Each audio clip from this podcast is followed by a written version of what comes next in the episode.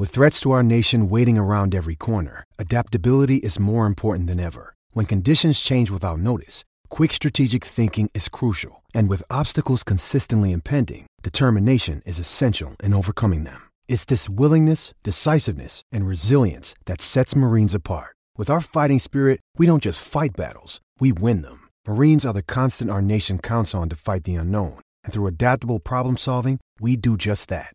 Learn more at marines.com. This is the Royal Blue Podcast from the Liverpool Echo, giving you the inside track on all the big talking points from Goodison Park. Hello, everybody, and welcome back to the Royal Blue Podcast in association with Sport Pacer. I'm Phil Kirkbride, and today joined by Adam Jones, Paul Wheelock, and Gavin Buckland. As we look back on a first away win of the season, the Blues uh, fighting back after being pegged back to win 2 1 with an absolute stunner from Gylfi Sigurdsson. So we will be looking back at the King Power Stadium victory, uh, and also the international breaks gives us an opportunity to reflect on how things are going at a wider perspective. Eight league games in now with Marco, how we think we fared, and what do the next eight games hold in store. Plus, we'll be discussing Richarlison finally playing as a number nine, and what does this mean for Everton's other strikers, plus a variety of other things, including a little bit of controversy over Bernard's assist. Chaps, uh, welcome back. Um, Adam, you at the King Power on Saturday for Mm-hmm. us.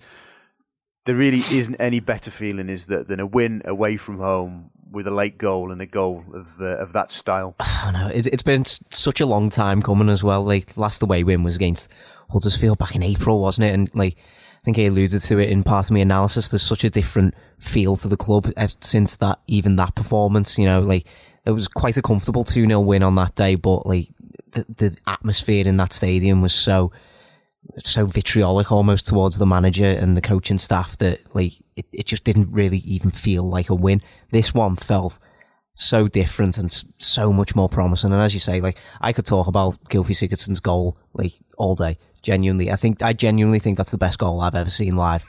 I really, really do.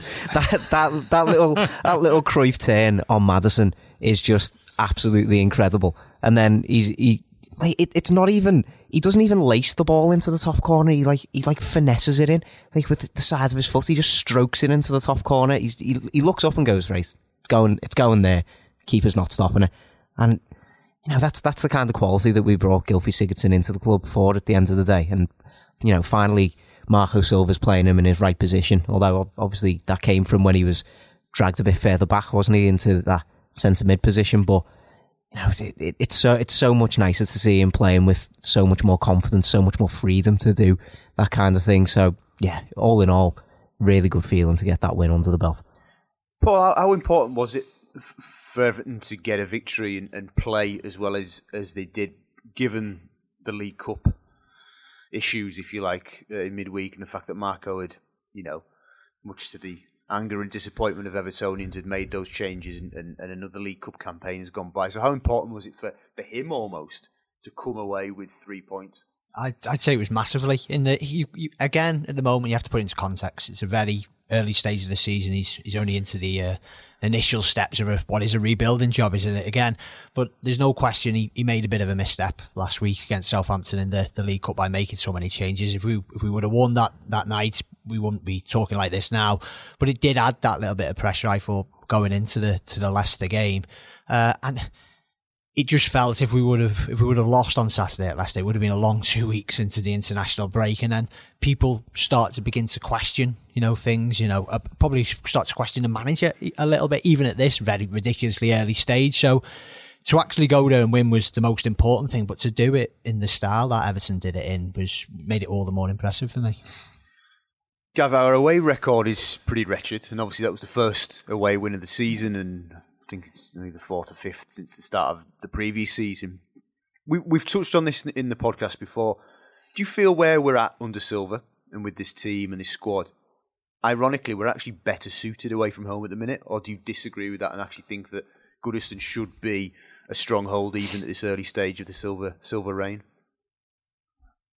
I think if you've got pace up front, think doesn't necessarily mean that you're better away from home. But at home, it just makes you a more more threatening team on the road, and you saw that on uh, you saw that on on Saturday. He also showed the goal we conceded. If they've got pace up front, then you can get get caught out not to gonna be yourself, can't it? is Yeah, yeah, yeah. You're not, yeah. Um, I think it's we're going to have a bit more of a threat, I think, than what we have done over since really Lukaku, Lukaku and Barkley, that sort of 14, 15, around that time.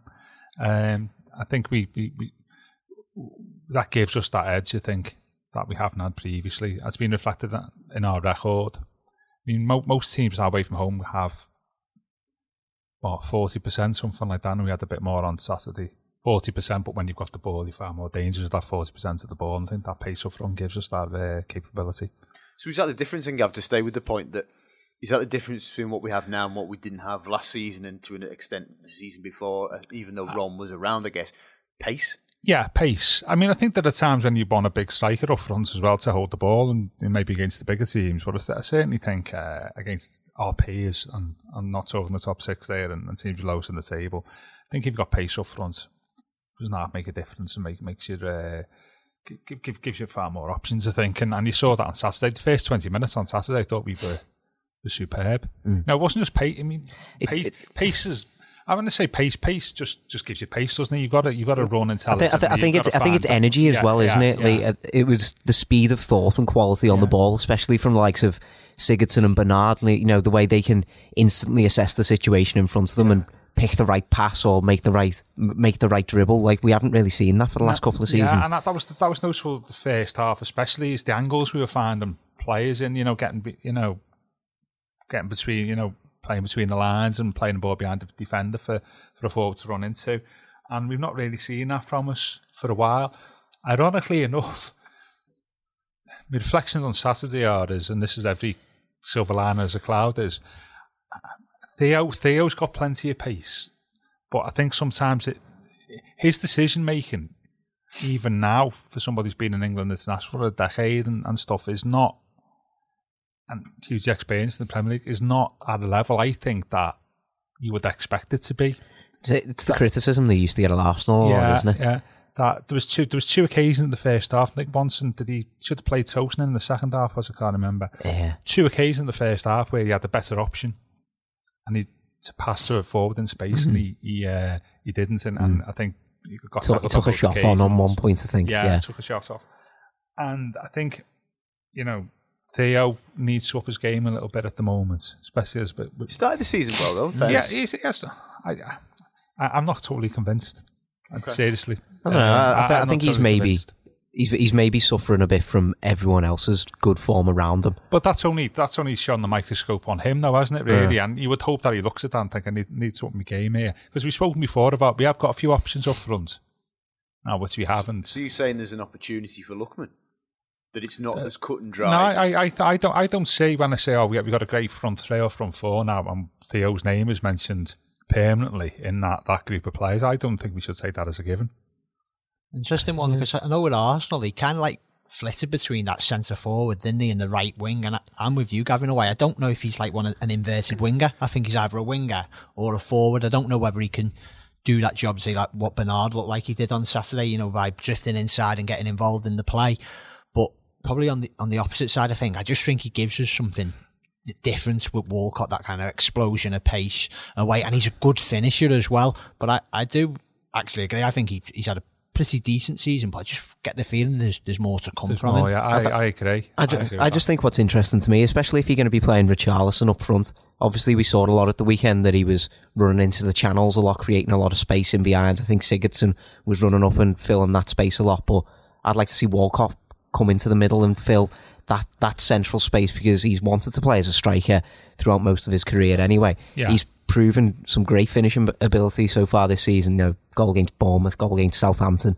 Thought they were two really class finishes from pretty central positions. I'm, I'm not saying he should do it all. but, What I'm saying is, is that I don't think we should take it as a given that he's an automatic selection in the team, given some of the options we got available to. Just, us just at the moment. devil's advocate, Gavin. In terms You like of doing that, don't you? Yeah, yeah, yeah. just something that Marco had said um, either before or after the League Cup game in terms of when he was describing the difference that uh, Richarlison, when he played on the left, and Walcott, he said they're quick players, they've got pace, whereas it's Bernard and Lookman playing between the lines. So clearly, can you, well, sorry, not clearly, can you play Lookman and Bernard in the Premier League and for that to be effective, or do you have to have the option of pace on one side to, to offer that variety, at least one pacey player. Well, yeah, yeah, uh, yeah. So what I'm saying is there might be an opportunity for Lookman, but actually, if he's actually maybe not quick enough for Marco to play every week. Yeah, yeah, stage. exactly. You make at home, you may want to say we need a bit more uh, intelligence around the opposition box, but I just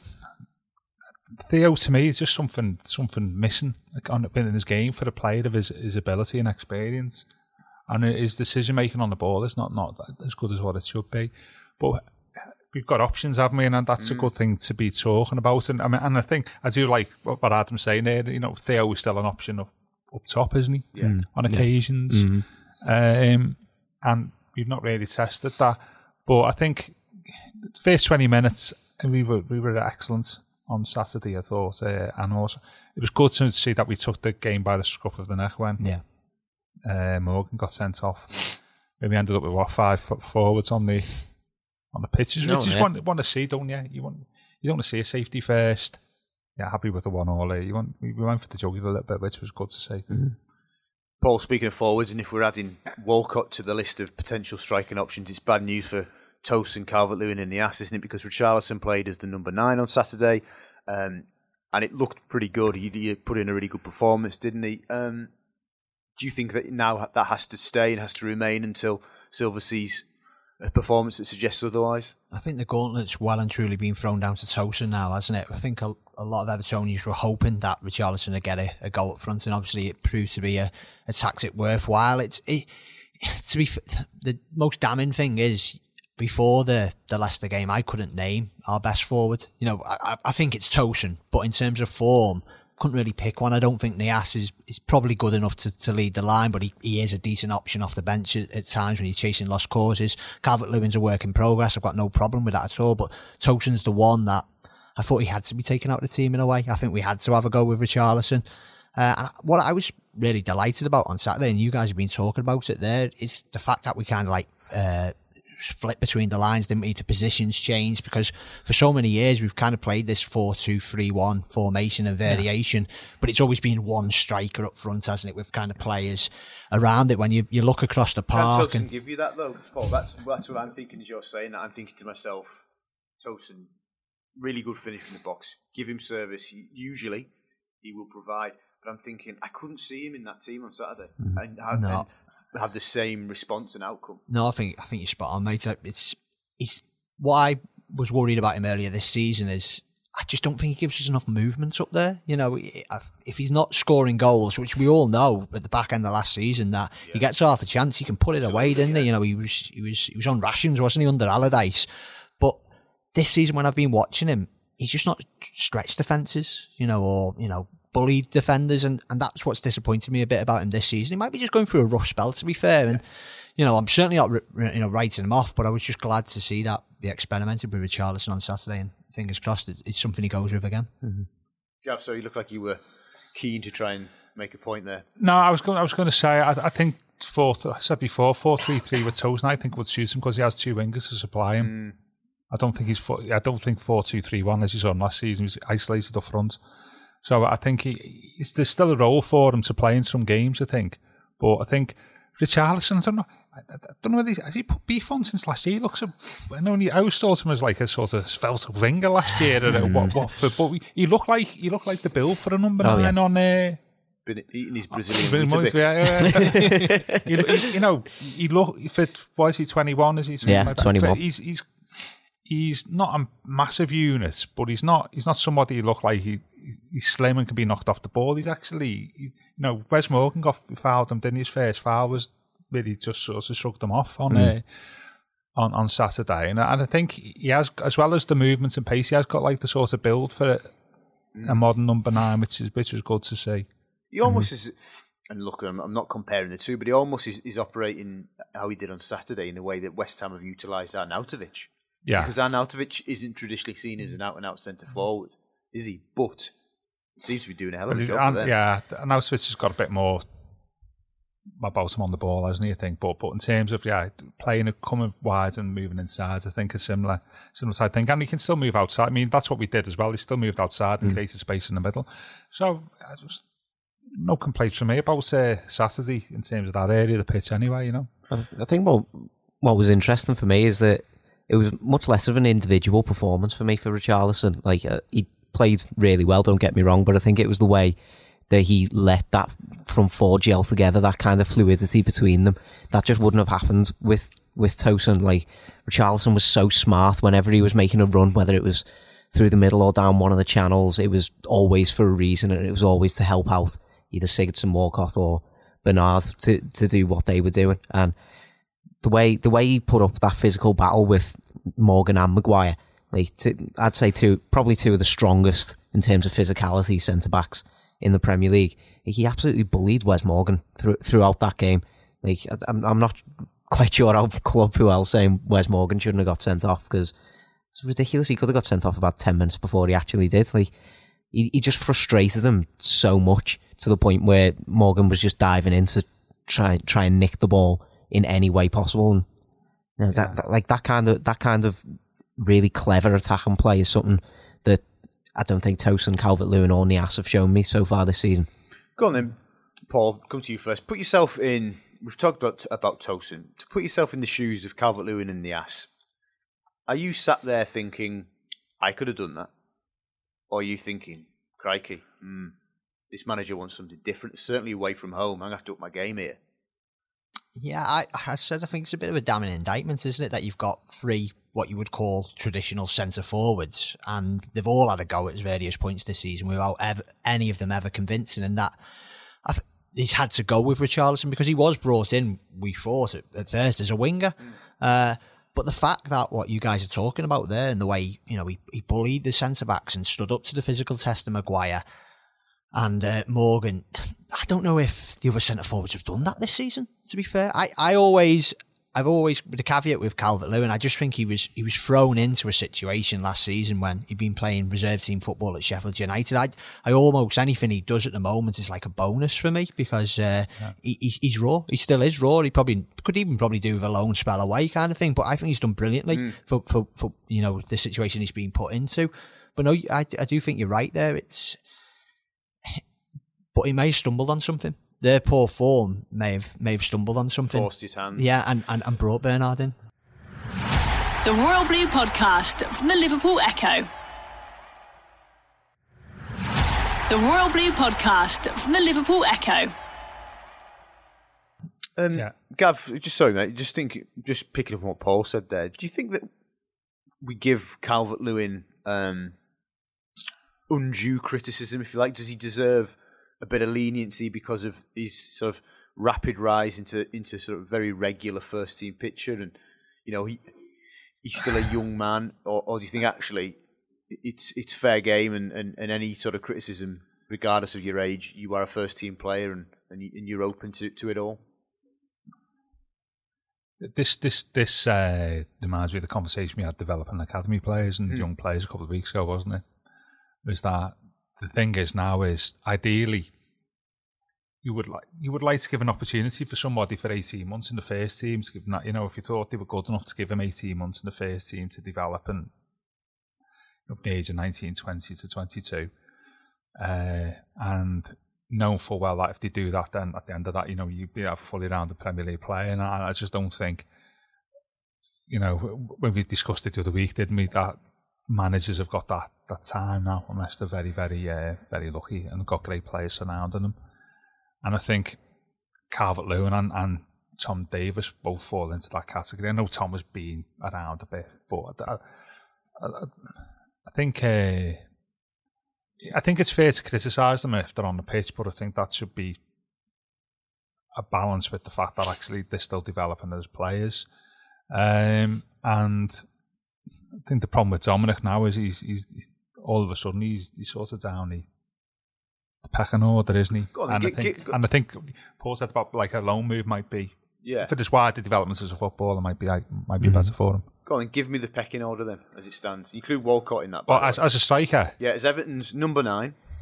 Give me the pecking order, and then you include well, Walcott. Okay, I think uh, Richarlison will be has made the case, hasn't he? Mm-hmm. Quite obviously. I mean, I'd like to see him against more pace, yeah, cleverer centre halves. I think Wes and Harry Maguire for all his abilities maybe not the fastest in the parish. Uh, but as it stands at the moment, from what you've seen so far this season, Richarlison, Yeah. purely because that gives you options on the left as well there as well. Not, not only that, you know, uh, Tosun, um, Calvert Lewin. Um, if Umar's listening to this, he's probably wondering where he is on the list. and you'd have to you'd have to say the wild card is Walcott before Niasse, to be honest with you. Yeah. Umanias fifth, I'd say, oh yeah, right? yeah, yeah. Adam, But, agree? yeah. Do you know? I genuinely, I, I'd go exactly the same as Gav. I think Cal, Calvert Lewin's third because he's scored three goals this season, regardless. Uh, Walcott, as I said before, has shown me some great finishing ability from those central positions, which I don't think Niasse has really done so far this season. So, yeah, unfortunately, I'd have to put him bottom of the pecking order as well. Yeah, Uma, Uma, we know we know Umar's role in the team. Ideally, whilst at the club is, it's not starting as striker, is it? It's No. coming on when you need a little bit of energy, somebody to pull a rabbit out of the hat when you need it. And we want to go And- two up front, maybe. Yeah, and, and something like that. That's that's what his role in the team is. As long as he's at the club, his role at the team is. And we know his we know his limitations is not sticking him at number nine every every game, unless you've got three or four injuries. Paul, any issue with, with that five in the order the lads have, uh, put it in? No, not really. But to, to kind of continue what Gav was saying there, that- long term, I'd have Calvert Lewin above him any day of the week because hopefully he's got a future at the club. I'm never too bothered when I see Niasse on the bench because invariably he'll come on and make something happen. You know, it probably doesn't mean to, but won't know what. you don't. It's like the Southampton game. He was like. He got brought on at half time, didn't he? I think I remember rightly, and he was kind of lambasted for it a bit. Like you know, there was a fair few moans in the crowd where I was at that, on that night. There was one moment where he absolutely pelted it ran down the wing, wasn't Sent it? over an unbelievable crossing, but then he set up the goal for Walcott. Yes. I, he, he's not pretty. He's not like technically perfect by any stretch of the imagination. But I always feel like chasing a lost cause. He might. He might just do something. Something might happen. And I, so like, I'm, I'm never too fussed with seeing him on the bench, to be honest. How long does Niasse put up with that, though? I know he's now working for a manager who has shown faith in him before Good point. and has believed in him and, and made publicly in the summer said to, to us um, on the touchline at Berry as it was, yes, of course he's in the squad. Why wouldn't he not be? But how long does Umar accept not even being guaranteed a place in the, in the match day 18? Yeah. Well, I think the January transfer window may see a bit of movement. I, th- I think not just with Umar. I think we, said in the summer, didn't we, that though we had a, I think we had a really good transfer window. That the two areas, the two roles that are sort of still, still sort of like need, you know, strengthening is, is up front and like sort of in that box to box midfielder role. I'd still argue we need another defensive midfielder, but I think those two are the key roles. And and I see there being movement in in our striking, you know, uh, positions in so, January. So, to say we did hypothetically sell Niasse, would you therefore say the four, the other four options that we spoke about would be ample? Or no, if we, if we lose Umar, we'd have to bring somebody else in? I wouldn't be surprised if there's a bit of movement, but not just Niasse, to be honest with you. I think, you know, we spoke about Calvert Lewin. You know, maybe a low move would be better for his development. You know, you, you don't know, do you? But if you, if you brought, if you, you brought one or somebody else in, and we know the January transfer market, you know, you know, we are uh, copyrighted to say that. Mm. If you brought somebody else in, then I think there'd be probably two players, i.e. Calvert Lewin and Niasse, maybe who be saying have better opportunities on loan and permanent move from here, to be honest with you. Mm. Because Charles and the Tosun are both two with Walcott. Third option. And bring somebody else in fourth. All of a sudden, you may be fifth or sixth on the list there. He wants to be that. Ad, thoughts on that? Do you think do you think January is a time to shuffle the pack? yeah, I, think I think potentially, especially especially in terms of Niasse, there's still gonna, there's still going to be a lot of interest uh, in him on the continent because at the end of the day, like he did he did show his best form under Silva, and Silva Silva's shown everyone what he can do if he does have if he does have belief in him and a clear run at the team. Problem is, like it's very different performing for a whole side fighting relegation and in this Everton team to like with the ambitions of where we want to be as as much as I love his attitude as a player, he's he's just not good enough for where for where we want to progress to. At the end of the day, like he's, I, I agree that he's a, a good option to have at times off the bench. You know, you you know you're going to get hundred percent effort off him regardless. And he he does have the ability to conjure something absolutely mental out of nowhere. But we, we've got to be looking to progress from there. And I think perhaps some sort of move in January, whether it is on, on loan or, or permanently, I think that's that's probably the best solution for him. Interesting stuff on Niasse. Although one thing I've uh, learned doing this job is you never write off Umar. so let's see what happens with Umar. Uh, Yeah. Moving on, uh, just before we came in to record uh, today's Royal Blue podcast, uh, we put a story up on our website. The Premier League and Opta have decided that Bernard's assist at Leicester City does not count. That Kasper Schmeichel's touch was significant enough for it not to be deemed an assist for the Brazilian. Wheelo Wheelo's just learned this news just there, and his Well, face Paul, was come was amazing. give me uh, give me your reaction. And anybody who didn't see Paul's face, it was one of uh, dis- disbelief. No, I generally can't believe that. I had the headphones on looking at some uh, YouTube tutorial videos about podcast sound, so completely missed it. Sorry. Uh, I, I can't believe that. I just can't believe Because Schmeichel touched the ball in a Yes. different Yeah. direction. Yes, yeah, yeah. But surely the fact that he's turned two Leicester players inside out and put the ball into that area where Richarlison was or to the back post suggests that it's a, an assist. Like they give goals for deflections, don't they? That take a, a minor Yeah. deflection. Yeah, I'm shocked by that. I, ju- Really I, ju- I just don't think that touch from for, for me that touch from Schmeichel's not not significant enough. Like you're not telling me that ball's not going to Richarlison if Schmeichel misses that ball. Like Richarlison's still there. He's still got a chance to score at least. Just give him the assist. Come on, do us all a favour. Gav, don't fret. Your fantasy Premier League points, however, Yeah. the, the discretion of the Premier League says that that is an assist in the uh, alternative reality, should we say? Yeah. Um, but you've got a slightly different viewpoint on whether we should be in up in arms about this. Or... Don't don't care. I think I think uh, I think I'm stuck in the 1970s on this. I'm not sure about my shirt and weird, but really like it's just uh, I, I, assist is one of them things. Is why? What, what was the you know? And they, they start having goals and assists together now. And it's like apples and pears. I mean, Kate's got an assist, hasn't he, for the pass? To, Yeah. Uh, Brilliant assist. What, a pass. Perfect yeah, what a pass. You know what I mean? It again, it's like the word that you assisted in football. People try it's a, the Americanization of, if there's such a phrase, of mm. of, of football. To me, it means nothing. To, to have an assist, someone's got to score a goal. But it's it's tracking the contribution, isn't it, to, to those goals? But, but, but, but okay, but I've not got a problem with that. But there's so many different types of assists. They're not you're not talking equally high. You know what I mean? And I think say say for example on Saturday, Bernard had done that assi- done that guy beat two men, crossed it. Schmeichel hadn't intervened at this point. Kurt Zouma was at the far post. He does exactly the same pass as he, what he did on Saturday to, to Sigurdsson and Richarlison tutored in. Zouma gets the assist, Yes. but all the donkey work was done by Bernard, wasn't it? You know what I mean? And and I think the whole thing is just complete nuts and nonsense. It should stop as far as I'm concerned. But um, before I go on a, another rant about football, Gav the stats man Yeah, I don't- I says don't- I don't assists like should be gone. I don't. I don't like. I mean, I think. Um, and no one said not gone, but I think far too much emphasis is placed on them. When he says now got nine goals and three assists this season, yeah, and so what? Like, So, so give me the nine goals. So just Fair to fully understand what you're getting at there, Gav, you saying that in six weeks' time, when Marco's trying to assess his lineup for, I don't know, whatever game it is, Brighton at home, and he goes, Bernard, uh, two goals. Ooh, he's only got five assists. If it was six, I'd pick him. Are you, are you saying it doesn't make a jot of difference? No, it doesn't make a lot of 'Cause he difference. knows how He'd, he's he'd be playing. looking at somebody's performance over 90 Yes. minutes. Okay. And like a lot of football statistics, they're just, assesses are all right, but a lot of they're just meaningless, you know. I haven't got a clue what, like, It's harsh on Bernard, though, isn't it? but we can just value his contribution. But he'll No, he'll it's- value he'll value that assist. Yeah, that's what I mean. But it It'll doesn't- mean something to him. It doesn't have to be quantifiable in statistics, does it? We just know he did a great, great bit of work.